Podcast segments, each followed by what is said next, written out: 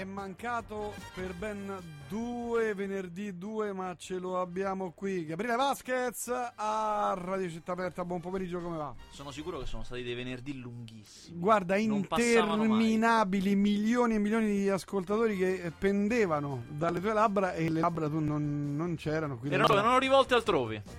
Allora, intanto eh, rendicontaci sul Festival di Berlino. Come è andata? Faceva freddo innanzitutto, sicuro. Allora, innanzitutto io ho portato comunque la rendicontazione fiscale, no? Tutte le cose che poi mi dovete rimborsare e tutto quanto. I miliardi. por- esatto, miliardi. Però guarda, quest'anno forse è un po', un po' alto, quello che mi dovete rimborsare, Sì. però ne è valsa la pena. Sì, eh, È immagino. tutta roba di qualità. Bene. Allora, vince un italiano. Siamo andati a Berlino. Cioè, che poi non è italiano in realtà lui. Sì, sì, lui è italiano, ha vissuto un po' in tutto il mondo, è nato in Eritrea, ha studiato in America, però lui è italiano. Gianfranco Rosi con ehm, Fuoco a mare, unico italiano di tutto il Festival di Berlino, proprio. Non c'erano altri italiani in altre sezioni, niente, niente. unico italiano lì. Eh, ammetto subito, ammetto subito le mani avanti. È stata un'edizione veramente bruttarella, eh. Eh, Non è che ci avesse contro chissà che mostri. C'era, una- c'era qualche bel film, però insomma era un concorso più facile del solito. Non di meno, il film è piaciuto tantissimo dalla prima proiezione un po' a tutti, specie agli stranieri, anche se cioè, pure a noi sta piacendo abbastanza.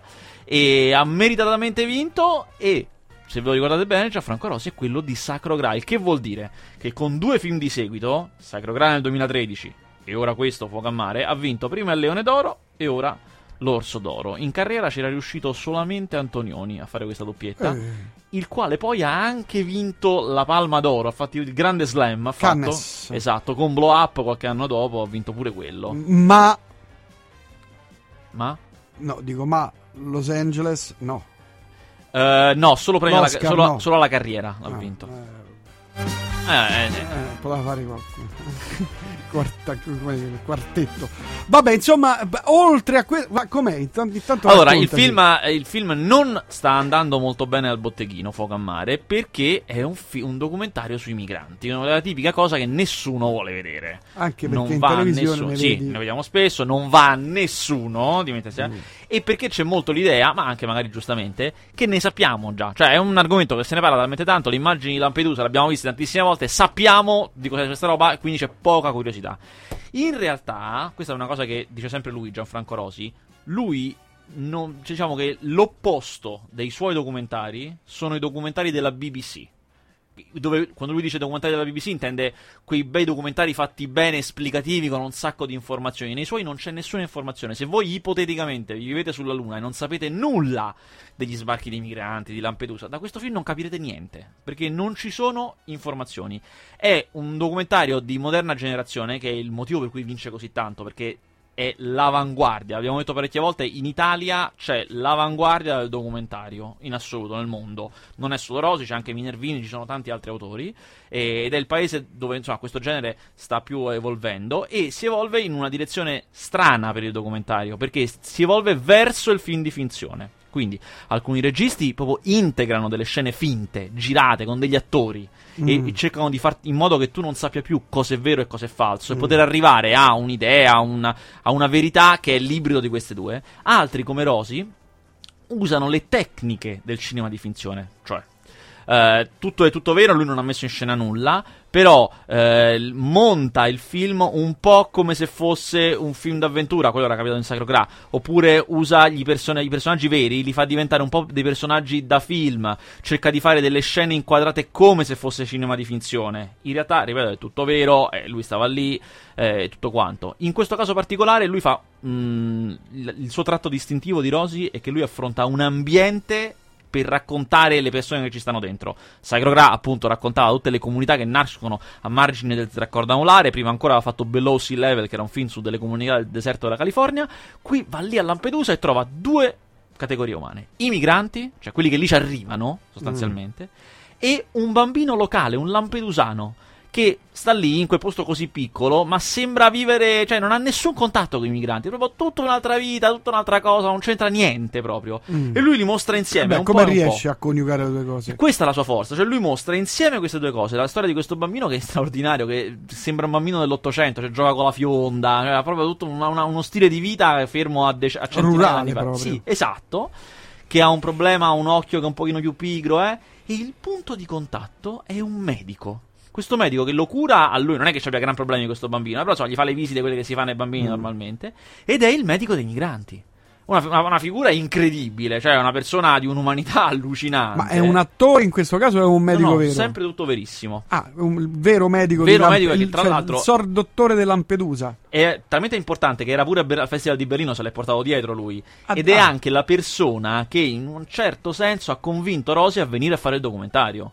Detto, No, tu Mm. devi venire gli- facendogli vedere certe immagini, certe cose, ha detto devi venire a farlo e l'ha convinto.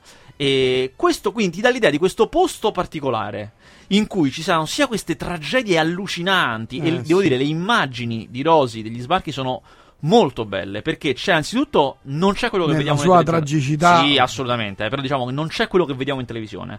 Cioè d- da quello che vediamo in televisione noi vediamo una situazione che n- non dico che non sia vero, eh, però diciamo la parte che più in- enfatizzano è non solo la tragedia, ma anche le difficoltà e l'ine- l'inadeguatezza di chi opera là. Il, il fatto Mm. che non si riescano a salvare che non- o che non si voglia alle volte. Tutto questo non c'è in questo documentario, è pieno di eh, persone che lavorano in una maniera incredibile, benissimo, ma anche con un grandissimo cuore per recuperare queste persone. Alle volte ce la fanno, alle volte no, chiaramente. Però, insomma, è- quello che emerge è una professionalità incredibile di questi operatori. c'è anche certo. perché insomma eh, a Lampedusa è una comunque il- le persone che operano lì sono veramente gente che se sai il suo il Esatto, proprio mestiere si eh. va da, da quelli che operano le navi, appunto ai medici, a quelli che poi li tirano fuori, a tutta la parte che poi li, di accoglienza proprio, che li sistema, insomma, è, è veramente una cosa inedita. E dall'altra parte, invece, una vita apparentemente spensierata di un, di un- di un bambino che vive con quell'ambiente naturale, perché è sempre nei boschi, è sempre in, in giro, eh, ha- è un figlio di pescatori che farà il pescatore da grande e soffre mal di mare, questo bambino. Eh, insomma, che vive con questo ambiente un rapporto completamente diverso. Avrete capito da come ve l'ho spiegato che è un film particolare, però insomma è, è molto bello. ma ci sono dialoghi oppure Certo, certo, no, no, pieno di Mm. dialoghi. La particolarità di Rosy è che lui sembra che non esista. Cioè, la cosa strana è che a un certo punto lui raggiunge Mm. un livello di intimità con queste persone. eh. Per esempio, lui segue anche molto delle, delle signore in, ca- in cucina che cucinano cose eh, e ascoltano questa radio locale. eh. Lui va anche lì, cioè, si vede anche il DJ che mette. Eh, che mette dischi su dedica, cioè dedichiamo questo disco da questa persona a questa persona, ma è solo musica locale di canti di pescatori, tutto il giorno. Ah. Cioè, allora, eh, infatti, Fuoco a mare il titolo, è una canzone. E Adesso mettiamo Fuoco a mare dedicato da Nina al suo marito pescatore che è ancora in mare. E parte queste, queste cose tradizionali. Cioè, è pieno di queste cose particolari in cui sembra sempre che lui. La gente non si accorga che c'è anche lui. Le persone che sono sole in casa che fanno. Sembra che non si accorgano che c'è un'altra persona. O anche il bambino alle volte fa, dice cose. Insomma, è, è veramente pazzesco. Lui ci arriva a questo livello perché ha un modo di lavorare unico. Cioè, lui va lì e sta in questi posti dove vuole girare almeno un anno, più o meno, tra i 8 e i 12 mesi. Lui sta lì, vive lì tutti i giorni, c'ha la casa, le cose, eh? frequenta queste persone così tanto che loro se lo dimenticano a lui. certo diventa, una, diventa come se fossero fosse un pezzo di mobilio Esatto. per esempio no? Non- Eh, lui riprende questi qua, questi pescatori che hanno come figlio questo bambino protagonista mentre mangiano e sembra assurdo dirlo ma è incredibile, ovviamente mangiano pesce, però già è una scena pazzesca. Ehm, e soprattutto lui gira da solo. Solitamente le truppe dei documentaristi sono 3-4 persone, sono piccole, però insomma ci vuole uno che regge il microfono, ci vuole un altro che tiene la video, un professionista, un operatore che tiene la videocamera in mano, poi magari il regista sta un po' dietro e coordina. eh. Invece lui è da solo, tiene la videocamera lui in mano, la videocamera sopra montato un microfono direzionale, tutta roba di alta qualità, ovviamente, e da solo esplora questi quante posti. migliaia di ore ha girato È incredibile, pochissimo. Cioè lui in un anno ha girato 80 ore. Che è pochissimo Beh, se ci certo, pensate. certo. Magari è tanto quando voi pensate che da 80 deve farne una e mezza. È tanto. Eh, esatto. Però, insomma, stando lì Ma un secondo anno. te si scrive una sorta di No, io l'ho intervistato e gli ho chiesto tutto quanto. Ah, ecco. E lui dice che proprio no. Cioè, vai. Io, te- io gli ho pure chiesto, ma tu non hai paura a un certo punto, mentre sei, eh, che non stai mettendo insieme del materiale Dei omogeneo? tasselli, Eh, esatto, che che poi magari dopo ti penti. Dice no, no, no, perché questa cosa va tipo flusso, capito? È lui che trova la sua strada da solo. Mm. Cioè, sì, lui si È lascia... un in- piccolo genio sì, improvvisa, si lascia incuriosire dalle cose, decide lui cosa seguire, che strade seguire e a un certo punto dice, poi, poi viene, poi Mm. viene da sé. Ma soprattutto gli ho chiesto, ma quando è che smetti? Cioè, se tu non hai un piano, no, vai lì Quando e vedi, decidi che va bene. Eh, lui dice, in realtà non mi ha dato una risposta chiara, ma ha detto in questo caso eh, si vede a un certo punto c'è uno sbarco particolarmente tragico. E io gli ho detto basta, cioè proprio sono veramente arrivato, non, non ce la facevo più andare avanti. Mm. E quindi lì ho deciso di chiudere che andava, andava bene così. Eh, però di solito poi non ha detto, sì, non ho, ho capito che non ha una regola generale. È un- insomma, Gli scatta quel qualcosa nella testa e che ti dice che gli fa dire ok. secondo me te lo dico, è anche. Adesso poi lui è al secondo premio internazionale, quindi per carità sta messo benissimo. eh, Però insomma, prima, secondo me, scatt- quello che faceva terminare tutto era la telefonata del produttore che gli diceva adesso basta, adesso Può basta essere, spendere soldi. Te lo dico io, l'hai finito, è ufficiale. Anche perché non è che spenda tantissimo, visto No, che da- lui e la telecamera. Per carità, però insomma, un produttore fa un investimento e già, già è un anno che io non vedo niente. È passato un anno e non abbiamo visto nulla. Eh, basta, adesso torni. Va bene. Oh, invece per eh, il resto come è andato? Ci sono stati film interessanti? Allora, c'è un film che sicuramente vedremo perché è talmente clamoroso che secondo me eh, ci arriva da noi. Guarda caso, l'abbiamo appena detto che i documentari sono la cosa più interessante di questi anni. È un documentario, ma una storia. Signori da far cadere le braccia, anche qui, perché questo, ripetiamo, la nuova frontiera del documentario è girare documentari come fossero storie, come fossero film di finzione. eh, anche qui girato come un thriller di spionaggio. Allora, storia vera. Nella Corea del Sud degli anni 60 ci sono, quindi già divisa chiaramente sud e nord, ci sono un regista e un'attrice che sono i più famosi della Corea del Sud. Stanno insieme, sono marito e moglie. Lei è una diva, lui è un grande regista, fa, film che incassano tantissimo. Ad un certo punto, lei durante un viaggio nella Corea del Nord viene rapita dalla Corea del Nord e lui viene imprigionato in un campo di prigionia. Vengono proprio presi. Lei viene usata come arma di propaganda, cioè gli fanno le foto tutta felice con le Mm. cose e la propaganda è la grande diva è passata da noi perché si sta meglio. Ah, adesso sì che si sta bene. Ah, con quel matto. Esatto, era, era quello originale. Un burlone. Era quello il primo Ah, della dinastia. primo. Esatto, Kim Il-sung, il primo proprio. Il, il nonno dell'attuale, diciamo. E lui menato nei campi di prigionia. Proprio così. A raccontare la storia da subito, vediamo che è lei, oggi, vecchissima. E parte questa storia di spionaggio internazionale. Con i critici cinematografici veri dell'epoca che fanno le spie, perché sono gli unici che possono vedere dei film che sanno che dicono. eh. Lui che a un certo punto tenta di scappare dalla prigione, siccome non sapeva niente di cose di prigione, era un regista che vuoi che sappia, sapeva solo i film, lui conosceva, e tenta di scappare con le tecniche dei film. Cioè lui fa il tunnel sotterraneo come la grande fuga, grande ma lo fuga. beccano. e scappa come in un film di Frankenheimer zompando su un treno in corsa. Lui si studia una cosa che poteva saltare su un treno in corsa e questo treno andava a finire in Cina e lui contava così di farcela, ma in realtà lo beccano perché si addormenta e gli penzola una gamba dal bordo del treno, il macchinista lo vede e lo, lo fermano, lo rimettono nel campo di gioia altre e giù Ah. La moglie, è un po' la moglie, per cui magari uno gli può credere relativamente, però insomma spiega bene che lui era una gran testa, era proprio uno intelligente e a un certo punto decide di elaborare un, inc- un piano incredibile. Allora lui innanzitutto, dopo due anni di prigionia, dice ok fermi tutti, mi sono convertito. Grande regime, grandissimi. Farò dei fantastici film con voi. Esatto, esatto, si converte su- dopo due anni, decide che basta, non ce la si fa scappare. Li fanno reincontrare la moglie, che in tutto questo lei pensava che lui fosse morto, figure che Mm. ne sapevano. Eh, si parlano e prendono questa decisione incredibile di fingere insieme, ma alla grande, e di registrare audio tutto, perché loro avevano paura che poi, sca- sca- diciamo che riusciamo a scappare. Torniamo e ci accusano di essere controspianaggio, ci dicono che in realtà non noi lavoriamo per loro, dobbiamo registrare tutto noi. E nel film si sentono queste ca- loro avevano un piccolo registratore con delle cassettine che lei si metteva nella borsetta quando andavano in giro e ci sta ed è l'unico documento al mondo in cui c'è la voce di Kim Jong-il, il dittatore. Perché a differenza delle dittature europee, dove ci sono, so, Hitler, Mussolini parlavano alle folle, lì la caratteristica dei dittatori è che non parlano mai. Se voi ci fate caso, ne- non avete mai visto quei dittatori lì parlare, perché nessuno deve mai sentire la loro voce. Mm. E quindi questi documenti, queste cassette sono l'unico documento esistente della voce di Kim Jong-il. E ci sono tutte le conversazioni che facevano insieme al regista per decidere i film. Loro due si mettono in cinque anni, fanno una valanga di film. Chiaramente rispetto a quelli che venivano fatti prima in Corea del Nord, bellissimi. Perché questi li sapevano fare per davvero, Eh, chiaramente. certo. E ci sono tutte queste conversazioni in cui si vede piano piano che lui convince Kim Jong-il e gli dice.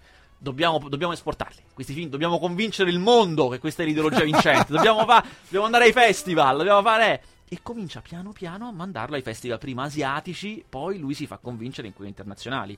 Ai festival asiatici incontra i critici a cui rivela tutto e gli dà le prime cassettine audio Mm. che aveva già registrato. Tenetevele voi, almeno voi ce l'avete, capito? Portatele a così alla, alla polizia sapete che io sto lavorando in questa direzione. E poi chiaramente ad un festival di Berlino proprio del- degli anni 70 organizza il grande piano di fuga, di scappare all'ambasciata americana. Anzi, di inizio anni 80 era di scappare all'ambasciata americana, che in quel momento c'era Reagan, quindi era proprio lotta ai comunisti senza quartiere. E chiaramente ce la fanno perché noi vediamo che lei, la, la donna, la, la- la signora ne, ne parla. Ed è una cosa rocambolesca incredibile. eh, Perché poi lì avevamo, immagino, persone che gli stavano Figurati, vicino. tutto, è tutto ricostruito molto bene. Il momento in cui scappano dalla stanza, come perché si erano reso conto che in quel momento non li stavano sorvegliando, per come, perché. E c'è un momento, prima di partire per l'Europa, in cui si sente la registrazione audio di lui che riesce a convincere il dittatore. E il dittatore gli dice: Ok. Andare, lo- ti annuncio ufficialmente che andrai a Berlino a nostro nome, gliela facciamo vedere. Ti chiedo solo una cosa: ti prego, non mi tradire. Bel film quello lì, eh. Eh, Come si chiama? Si chiama The Lovers and the Despot. Ma uscirà... Secondo me prima o poi esce. Al momento non ha una distribuzione, insomma, è stato presentato a Berlino, ma secondo me è talmente clamoroso che insomma qualcuno se lo prende ed esce. Anzi no, già lo so che è stato comprato per l'Italia, lo so. Eh, L'ha comprato iWonder, che è una società che distribuisce documentari, quindi prima o poi esce. Altri film clamorosi, grossi? Allora, lì ho visto il nuovo film dei fratelli Cohen, si chiama Ave Cesare, è una commedia, una commedia con George Clooney. Mm, ma un po' mi ha deluso. Ma un po' fiacca, è una commedia su quest'attorone nella Hollywood degli anni 40 che viene rapito da un gruppo di comunisti. Addirittura qui. Sì, eh, esatto. Ma, non se ne può più. Viene eh. rapito dai comunisti americani che sono dei cialtroni incredibili. E... Ed l'unica cosa divertente è che il mondo del- di Hollywood di quegli anni, con i film di cowboy, i film di nuoto, i film con le ballerine e i film romantici, è ritratto proprio come il circo, dove ognuno sa fare una cosa assurda. Ci sono le ballerine che ballano in maniera incredibile, i cowboy che zompano dai cavalli, e ognuno ha una dote come i circensi. Ed è molto carino, però insomma, il film mm, non, non mi è piaciuto moltissimo. Mi ha un po', mi ha un po' deluso. Qui mi chiedono, ok Vasquez, ci siamo, come, com'è sto Deadpool? Deadpool? Ah, Deadpool esce. eh, esce questa settimana, anzi, è già uscito, scusate, è già uscito giovedì. È un film di Sì, supereroi. già uscito. Confermi? Confermi. Eh, Cioè, beh, non è detto, po- Potrebbe anche essere un'altra cosa. allora, è, è un film di supereroi molto particolare. Chi conosce il fumetto sa che è un fumetto in cui il personaggio, il supereroe, sa di essere un fumetto. Quindi parla con i lettori. È molto da ridere, è molto come una parodia. E il film è fatto così. Cioè, lui sa di essere in un film e prende per in, gi- in giro i film di supereroi. Ed è molto divertente. Io mi sono ammazzato dal ridere. E sta andando benissimo. In America ha fatto un incasso pazzesco. Ha i titoli di testa migliori degli ultimi anni, secondo me. Mi hanno fatto morire dalle risate i titoli di testa. Ah, E insomma, ora è molto, molto divertente. Ve lo consiglio. io volevo vedere il box office come era andato a finire Zalone. Zalone, se non sbaglio, ancora non è arrivato ad Avatar. Non ce l'ha fatta? Ancora no. Vediamo un po'. 65. E sei libero. Eh, 62. Vabbè, ci arriva, dai. Secondo me non ce la fa. Secondo te davvero loro si fermano e dicono vabbè ragazzi gettiamo la spugna a un passo dall'arrivo? Ma figurati. Dici A che costo re- di perderci lo tengono fino alla morte. 31 schermi. Secondo me prima o poi ci Non arriva. ce la fa. Faranno una riedizione con i biglietti dell'estate. Secondo me a un certo punto ci arriva. Delle au- faranno un- delle Perché outtake. tu considera sempre, se, se riesce tra sei anni, per dire, eh, per dire, comunque si somma a questi, perché Ah, quanto ha certo. incassato nella sua storia. Che quindi- riesce al cinema? Ma secondo me per, per battere Avatar lo fanno. Io lo farei, ma perché no? Cioè, vedi, siamo- abbiamo fatto un incasso allucinante. Tra l'altro già è sparito Zalone. Si Sì. vede più da nessuna parte. Esatto, Grande, come- come aveva annunciato. Così un grande. proprio. Ricordiamo che lui ha annunciato che sta 4 anni senza che lo- nessuno lo veda e nessuno lo senta. Beh, certo, tutti quei soldi vorrebbe vedere. Pure Ma a più. parte quello, ma insomma, pure anche all'inizio lui era molto. No, nel- dopo il primo o il secondo film si è fermato, non si Certo, faceva vedere certo. più. Prima appariva nelle trasmissioni televisive, faceva il, Certo, diciamo, certo. il- il giocoliere delle canzoni, eccetera.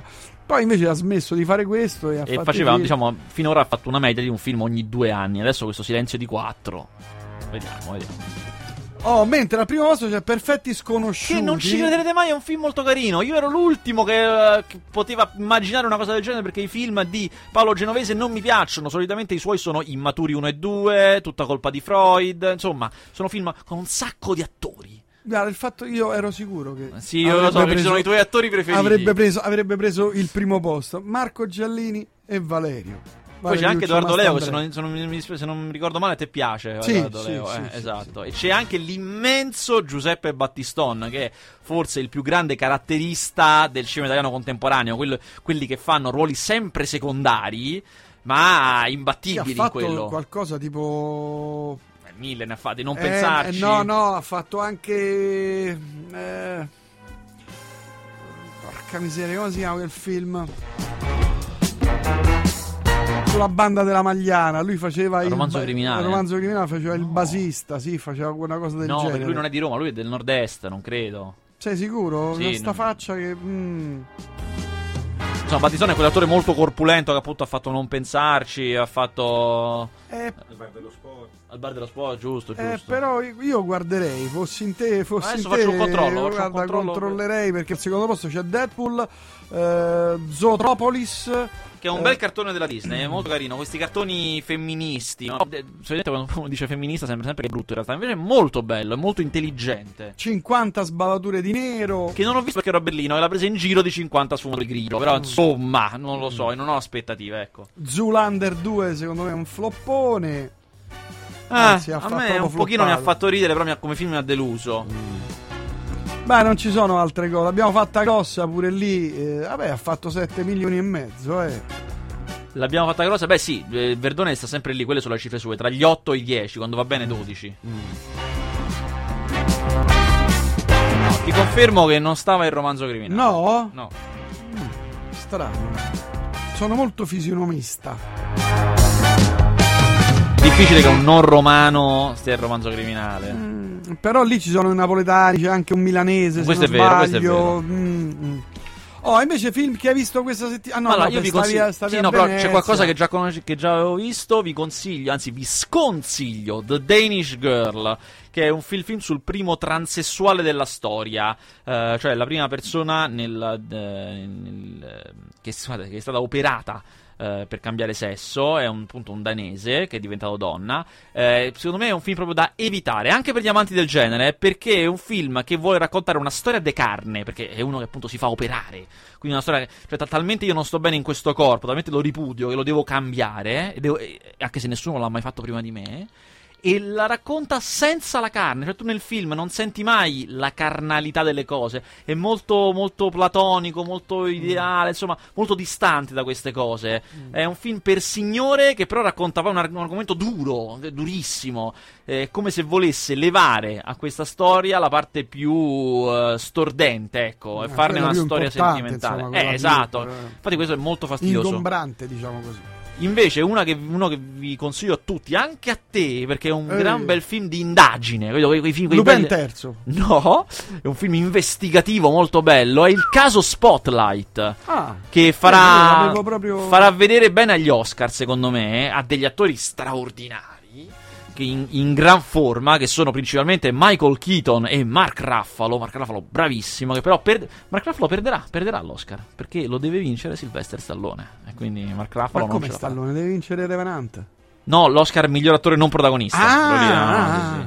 Non protagonista lo vince Stallone. Secondo me è, secondo me è storia fatta. Quindi, quindi Raffalo non può, purtroppo non può vincerlo. E invece Michael Keaton, che gareggia nella principale, non lo può vincere, che lo deve vincere DiCaprio. Eh, Eh, capirai. mi dispiace, sono già segnati, mi dispiace. Eh, Quindi vince DiCaprio, eh. Sì, sì, vince DiCaprio. Comunque il caso Spotlight ve lo, ve lo consiglio, racconta la storia del Boston Globe, il giornale di Boston, che nel 2001 scoprì il più grande scandalo pedofilo della chiesa battista lì a Boston che si sia mai sentito. Non era mai capitato che saltasse fuori che così tante persone, tanti preti, con così tanta regolarità, in una comunità in fondo non grande come Boston, che non è sta gran città, avessero compiuto così tanti abusi. Fu una cosa clamorosa e il film è molto bello, veramente appassionante. Vabbè, altri film, Vaschezzino. Allora, altri film che sono usciti mentre, mentre io Mentre non stavi a Berlino, diciamo. Ma stavo a Berlino a fare il mio lavoro, questo insomma. Lupin terzo cartoon Eh, non l'ho potuto vedere No. purtroppo. Ahimè, rientra in quelli che non ho di potuto vedere. Kitamura. Kitamura. Chi da morta. Kitam- Kitamura mi c'è scritto.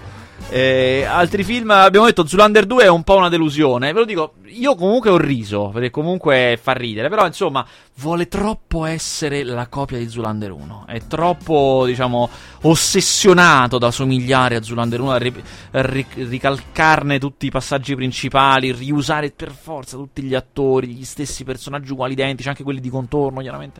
Insomma, è un, un po' un peccato. È stato girato tutto quanto a Roma e anche tra- la, la città è anche trattata bene. Insomma, non è, non è troppo scemo con le cose di Roma. Usciranno la prossima settimana Attacca al potere 2, Ah, cavolo, che devo vedere? no? Legend con Tom Hardy. Legend l'ho visto, è una delusione. Tomardi fa due gemelli, due gemelli mafiosi, i veri gemelli Cray, che erano due capi della malavita britannica degli anni 60.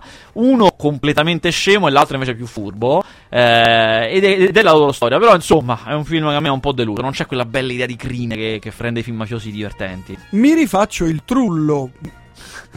Uccio De Santis, la regia di Vito Cea. Vabbè, eh, l'ho perso. A Berlino, a Berlino non lo facevano. Eh, questo. Vabbè. Esce Anomalisa. Anomalisa è um, il nuovo eh, film di Charlie Kaufman, che è quello che ha scritto S. John Malkovich, Se mi lasci di cancello, Sineddo che New York. eh, insomma, è uno sceneggiatore incredibile, mirabolante, eh, che ha fatto questo film anche regista ed è un film in animazione stop motion. Quindi è un film animato, ma molto serio. Che molto, miseria. molto serio. Ci ha messo tantissimo tempo a La farlo. Eh, la, se guardate bene, l'aveva fatto anche in crowdfunding, cioè ha preso soldi con Kickstarter. E il film è passato a Venezia, ha vinto anche a Venezia per la sceneggiatura. È molto bello, molto molto bello. Viene da un testo che Charlie Kaufman aveva scritto prima per il teatro, poi l'ha adattato in questo film. Insomma, è veramente un film serio se siete amanti di, di- di storie come quelle di John Malkovich, quelle di essere John Malkovich, scusate, queste storie strane e particolari e romantiche, è il film vostro. La vendetta del dottor K. Quello che nel 59. Grande, quello è Vincent Price. Eh, grande. Io pongo Make de Il bisbetico domato. Eh, ma a chi puoi far sostituire Celentano? Cioè, capito? Quello è Eh, fondamentale, no? Di trovare hai un. ragione. Io, mi, mi- io tiro fuori queste idee straordinarie e poi tu. Eh, lo so, però è- Arrivi con la, con la mannaia, Ci capito? vuole qualcuno che lo faccia, eh? Perché sennò poi ti vai a scontrare contro un muro. Eh, lo so, lo so. Lui lo potrebbe fare lui, è in vita. Eh, vabbè, ma Il non, bisbetico domato 30 anni dopo. non mi convince questa idea. Non te la produco. No, niente, vabbè. Sharktopus contro Ptera, Pteracuda. non ridere, è un film che è uscito. Uscito una parola forte. No. Dunque, lo, lo Sharktopus è un incrocio tra piovere e uno squalo, mentre il, il Pteracuda è- Tra uno è pterodattilo e un barracuda. barracuda e uno pterodattilo. Ma tu- di questo qua bisogna fare il prequel. eh? E come si sono accoppiati questi animali? No, settimana prossima invece esce il film, eh, il film del, del mese, ma di più anche, i film degli ultimi due mesi. Eh, boom! Esagerato. Lo chiamavano Gigrobo. Ah, Ne abbiamo parlato tanto perché era stato visto Bello. a ottobre alla festa del cinema. Ti vedo proprio veramente proprio Veramente corrotto, convinto. corrotto no, bene. no, no, no, no, no, no, convinto su questo film. Eh, ma è un film che va bene, va bene. Ma sai che amici suoi dell'attore di Claudio Santamaria. di Claudio Ok. Santamaria, amici suoi attori, mi hanno detto che in realtà è veramente un bel film. Mi Eh. pare che abbia pare che Hanno, hanno detto proprio, nonostante quello che dice Vasquez, veramente lo è. Sì. No, no, no, è un film di supereroi. Non- allora, ha Gigrobo nel titolo, però paradossalmente non c'entra nulla con l'animazione giapponese. È un film italiano con Claudio Santamaria e Luca Marinelli ed è un film di supereroi e per quanto possa suonare incredibile, è un film di supereroi perfetto, fedele al genere come quelli americani, ma molto italiano anche, che sembra un, dire, un difetto, no? Sembra che quando vi dico è molto italiano voi pensate, ah, peccato, pensavo fosse bello. In realtà e Gabriele Mainetti, il regista, è riuscito per davvero a fare quello che facevano anni fa i- quelli che facevano gli spaghetti western, i polizieschi. Prendiamo un genere straniero e lo facciamo in una maniera nostra, Eh, italiana. abbiamo dibattuto due Esatto. settimane, due- no, tre settimane fa questa cosa. questa cosa. E lui ha fatto esattamente questo. Prendiamo un genere americano, non ne seguiamo le regole per bene, non è che facciamo chissà, eh. Ma lo facciamo romano, che poi non è neanche italiano, è romano proprio. Eh. Però ti dico, ci sono ancora registi, i registi che facevano i, i western, i spaghetti western che sono ancora in vita. Sì, parecchi anche. E l- io mi rivolgo a loro. Mi rivolgo a loro per dirgli fate un altro spaghetti western oggi. Dopo che Tarantino l'ha ritirato fuori. Sì, Potrebbe perché potrebbe eh. rinascere un filone, i nuovi registi. Dal vec- dai vecchi registri fanno un filmone. Immagini, dimmi due o tre registi di, di Sergio. Martino, che ne so. Eh... Di, di, di, di, di, di, di.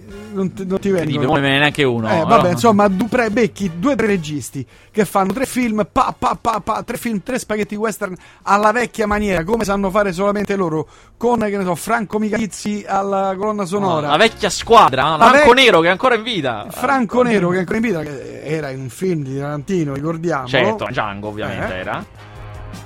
Fanno tre film bomba e poi la nuova ondata con i nuovi registi di, western, di spaghetti western e poliziotteschi. Devi produrli tu. Devi produrli tu. Eh, purtroppo non ho, de- non ho denaro. non- Al momento- al momento mi trovo, mi trovo Ho investito tutto nel remake del bibliotico tomato. privo di, di quattrini. Porco cane. Guarda, per io se, guarda, se fossi un produttore farei una cosa matta.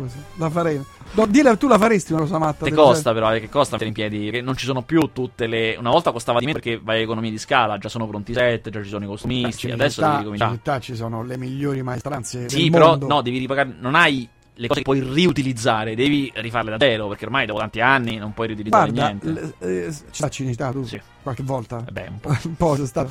Ci sono ancora le vecchie scenografie. Sì, ma le devi sistemare, non le puoi prendere pari pari, cioè devi Eh sistemare un no, minimo. rimetti a posto. Così, dai, inquadri un angolo, va bene. Va bene, volevi aggiungere dell'altro? No, direi, no, direi che ci siamo. Va bene, grazie Vasquez, alla prossima allora. Senz'altro. Vediamo se ci sono messaggi, ma figurati se ci sono messaggi. Adriano Centrano non lo può fare, è diventato troppo lento. Vedi? Vedi, vedi, il pubblico lo sa. Dello stesso genere a me è piaciuto il labirinto dei segreti. Massimo, scrive. Basta. Dello stesso genere a me è piaciuto il labirinto dei segreti.